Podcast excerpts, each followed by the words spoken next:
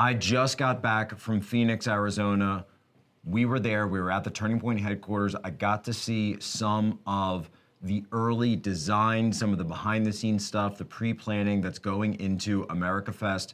And all I gotta say is, if you are not there, you are going to have the biggest FOMO you've ever had in your entire life. You do not want big FOMO. You do want America Fest. Go to tpusa.com backslash AmericaFest. Use promo code POSO, all caps, P O S O, up to 25% off. The biggest speakers are going to be there, the biggest names in country music, probably some special guests that we can't even announce yet. But I'm telling you, once you find out who it is, you're going to be like, why didn't I go? Why didn't I listen to Poso? Why didn't I get the tickets? America Fest, Turning Point USA, uh, Phoenix, Arizona, December 18th to the 21st. I will see you there. Ladies and gentlemen, welcome aboard today's edition of Human Events Daily, powered by Turning Point USA. Today's top stories. A victim is taking the stand in the Ghislaine Maxwell case. Next, the Dobbs case has opened. The Mississippi abortion ban is being presented to the Supreme Court. Will it be upheld or will it be struck down? And what does this mean for Roe v. Wade? And then finally, my interview, me, Charlie Kirk, and Kyle Rittenhouse. We've got a bunch of excerpts from this thing. We haven't actually done an interview here on Human Events Daily yet, so I want to let you know all of the highlights from our sit down with Kyle Rittenhouse. All this and more ahead, Human Events Daily.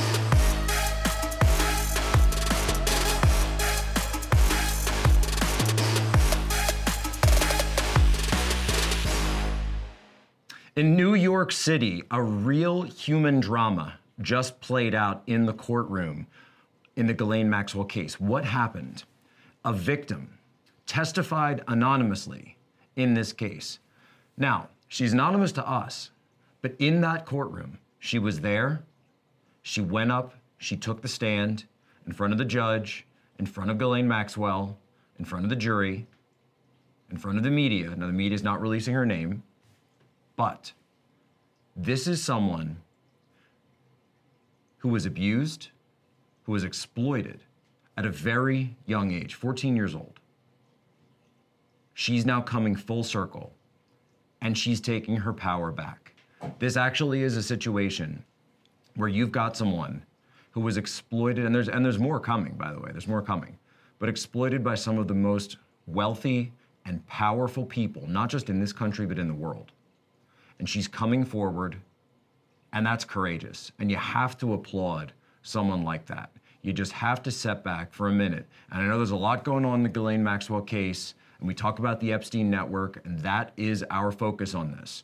I've told you before, I believe Ghislaine Maxwell will be convicted. I think it's an open shut case. But it's only an open and shut case because of the power of the testimony of the actual victims coming forward and they have gone through absolute hell in their lives to get them to this point.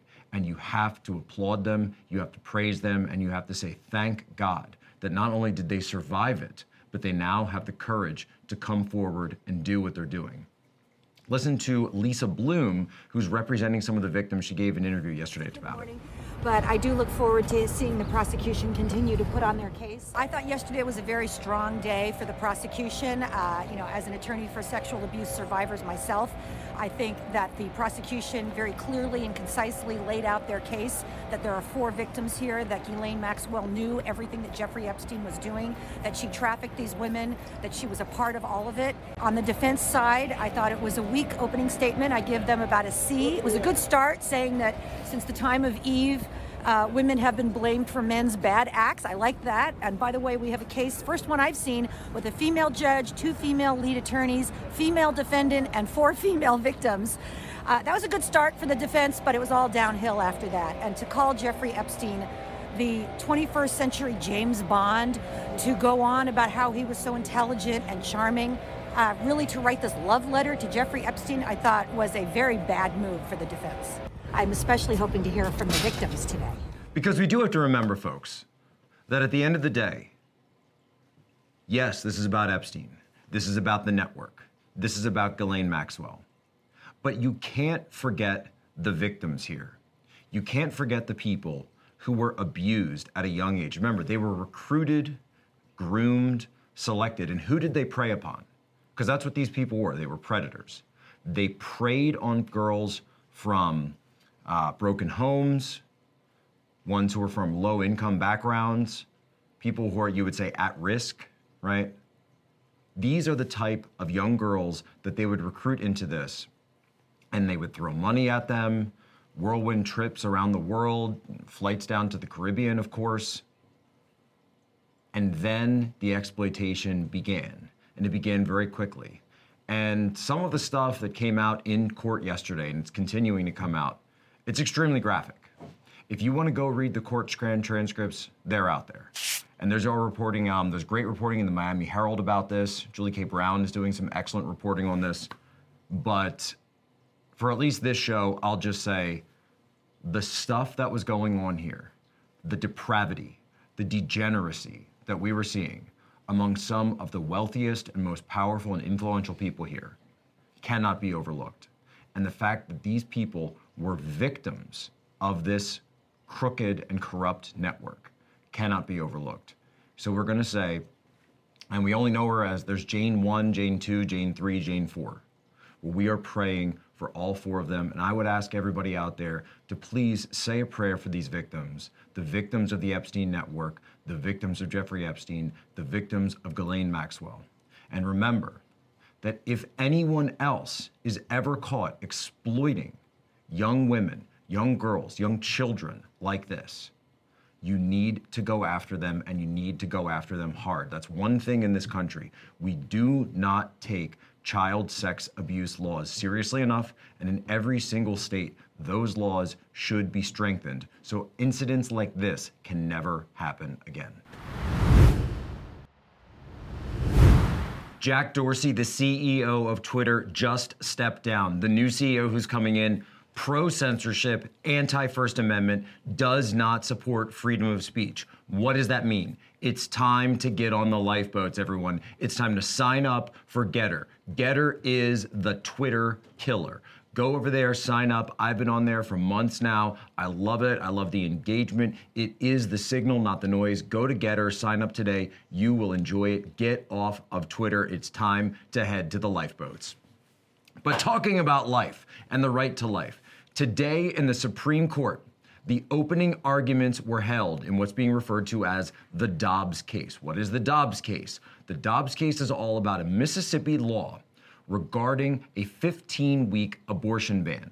Now, the state of Mississippi is challenging this all the way up to the Supreme Court. And if this is upheld, it may either chip away or completely overturn the Roe v. Wade decision. Listen to this video explainer from Live Action, my good friends and our good friends over at Live Action, all about it. The Supreme Court has agreed to hear the case of Dobbs versus Jackson Women's Health Organization, addressing the constitutionality of a Mississippi state law prohibiting abortions after the 15th week of pregnancy.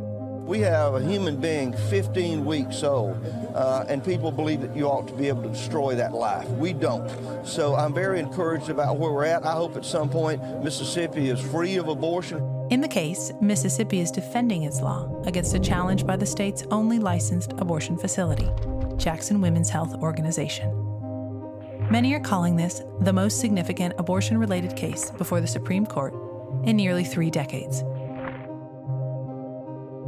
That's because Mississippi is asking the Supreme Court to overrule Roe v. Wade, the 1973 Supreme Court decision that required abortion to be legal in all 50 states, as well as Planned Parenthood v. Casey, the 1992 decision that continued Roe v. Wade's abortion guarantee.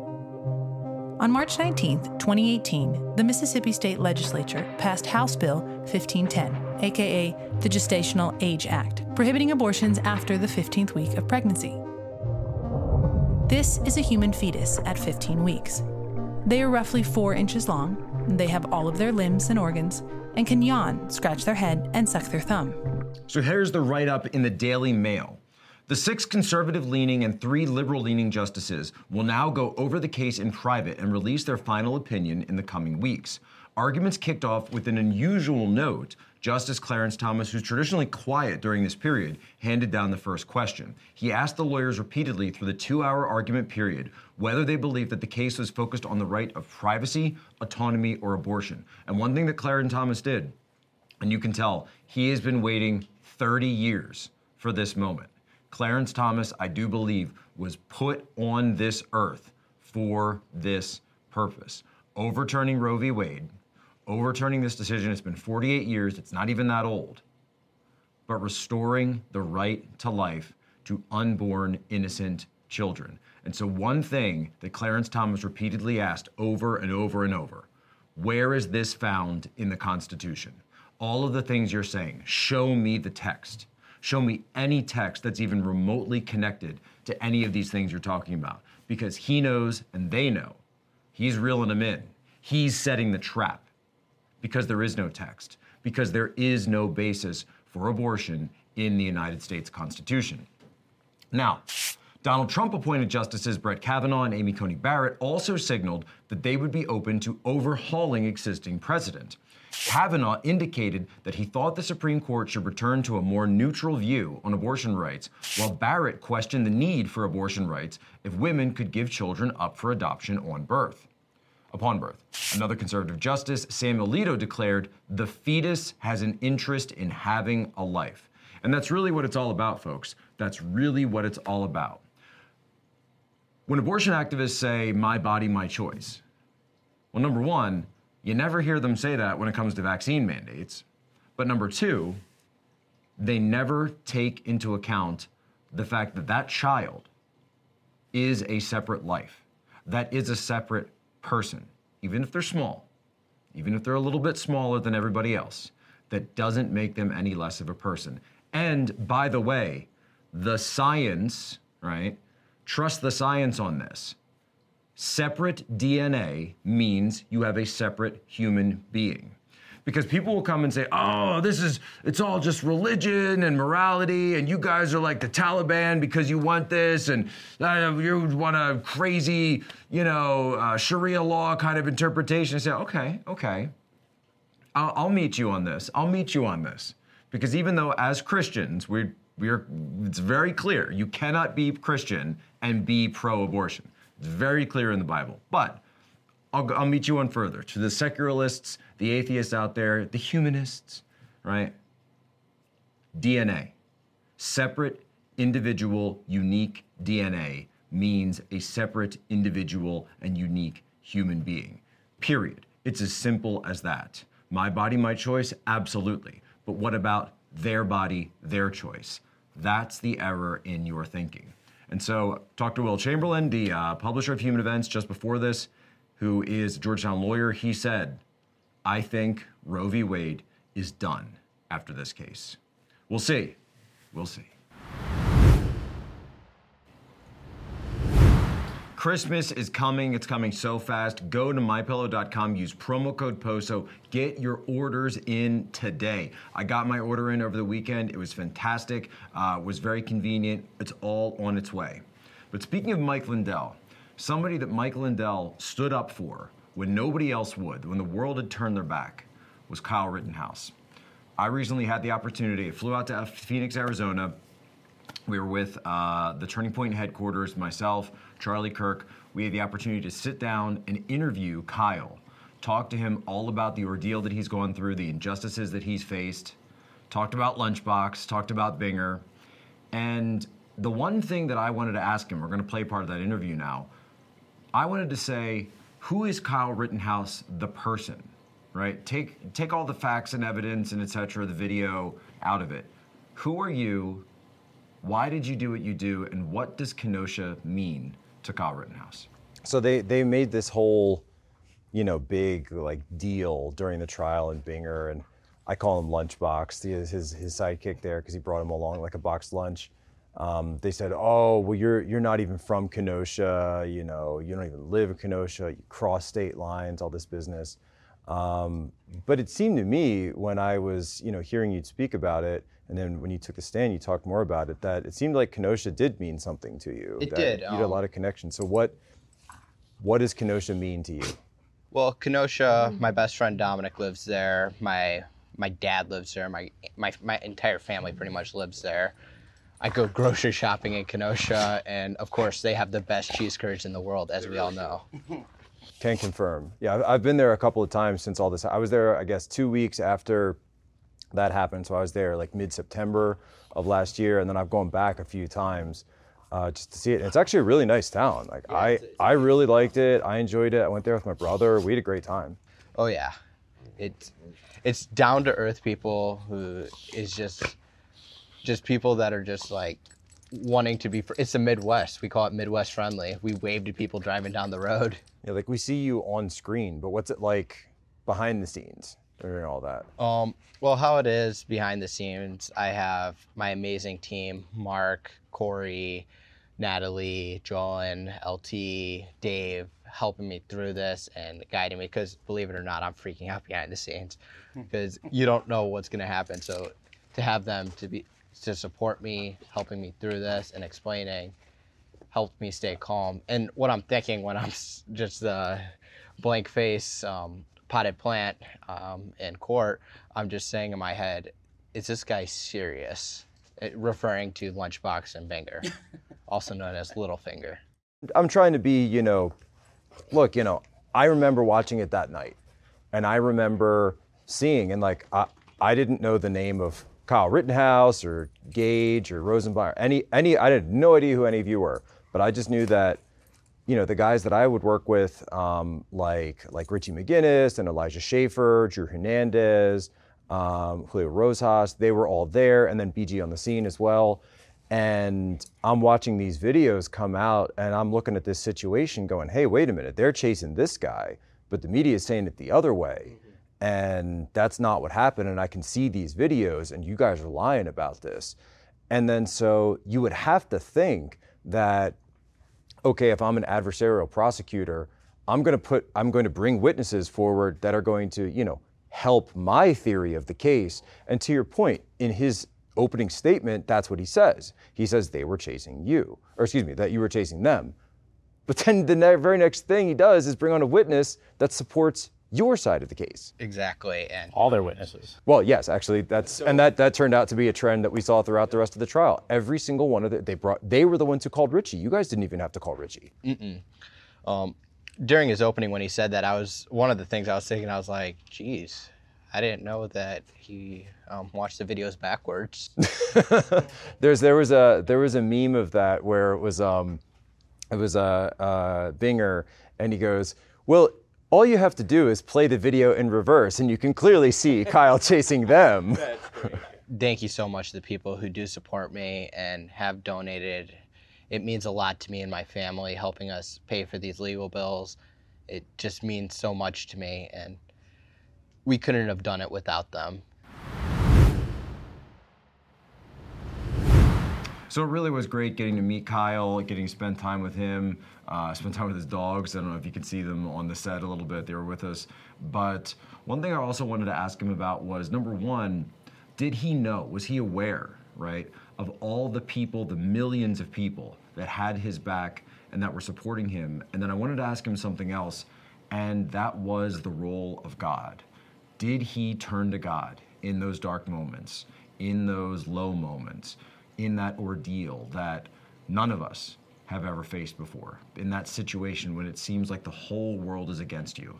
So I did ask him about that, and I think you're going to find it very interesting what his answer was. This is me, Charlie Kirk, Kyle Rittenhouse. You know, one thing with that, with these videos and just, uh, you know, being able to support Free Kyle USA and all the other stuff, did you have a sense, you know, both during the trial and beforehand that, yes, obviously there was an entire mainstream media and political, really, establishment that was hell bent on making you the scapegoat for everything that happened in Kenosha and really a lot of 2020. But did you also realize that there were millions of people that had your back, that were supporting you, going through these videos, donating? Mm-hmm.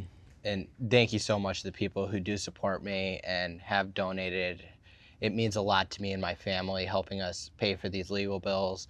It just means so much to me, and we couldn't have done it without them. And it's just amazing. And with the whole people who didn't support me, I didn't know, I, actually didn't know how much support I really had until I got bailed out. Um, I didn't know how much of the world supported the right to self defense. Well, there'll be more details that come out eventually, but you were very close to some such bad intervention from forces that um, it would have been tough to recover from, just with the kind of group of people you were kind of chatting about. And so, And I think we have to just put this out. Look, he's not sponsored by Under Armour. He's never talked to Oh. them, right? Uh, right, so- right. Yeah, Under Armour is going to It's release their amazing you actually have to do that this day and statement. age. Um, I'm if I happy to give you tons of turning point swag if you I, want. if I can ask a quick question, this is something that my uh, my wife had asked me to ask. But um, how's your family doing with all this? We're hanging in there. Uh, huge weight off of our shoulder. Like, you had a Yeah, good Thanksgiving. Of course. we had a great Thanksgiving. Awesome. We had some turkey. Uh, my favorite is uh, green bean casserole. But uh, but Kyle, you um, at a young age, you were called into something that is unprecedented, and um, you, you you have you're a smart kid. You got a lot got a lot ahead of you. Thank You're you tough. very much, Charlie. And so freekyleusa.org, is that right? FreeKyleUSA.org, yes, sir. Any any closing thoughts, Jack? Look, I, I, you know, Dave. One of the times that you called me, um, I remember I said this, and I've I've said it to a lot of people that you know I'm Catholic. That's the way I look at it. I think God had His hand on you that night. I really do, and I think you put a lot of people in that situation, and they might not have made it out of there without that kind of support. And so whether you know you're out there and you're someone who believes in, in something as literal as a guardian angel or just having that intervention come in, whatever, whatever the mechanism is, it, every that's the one thing I always see when I watch those videos. And then when I saw what happened in that court, so not only was he there in the street, he was there in that courthouse, and he was there in that jury room. Someone was definitely watching over me that night. Thank you so much for watching us on Human Events Daily. Thank you so much for also supporting us and listening to our coverage of the Kyle Rittenhouse trial. And now we have the Kyle Rittenhouse interview. If you like to support our work, you want to support what this podcast is doing, support the Be Good, Be Brief, Be Gone movement. Go leave us a five star review. It actually helps us out a lot. It takes two seconds. You can write something. You don't have to write something if you don't want to, whatever. Leave us that review. It really does help our metrics. And it's something that we can show going forward that Human Events Daily is a show, a short show that everybody wants. There is a huge market for, and we're going to continue growing and expanding as that comes in. So help us help you, right? That being said, before I go, it's time for today's moment of history. Today, 1955, Rosa Parks started the bus boycott. Conservatives, you need to learn something. A boycott is not cancel culture, and boycotts work. Ladies and gentlemen, you have my permission to lay ashore.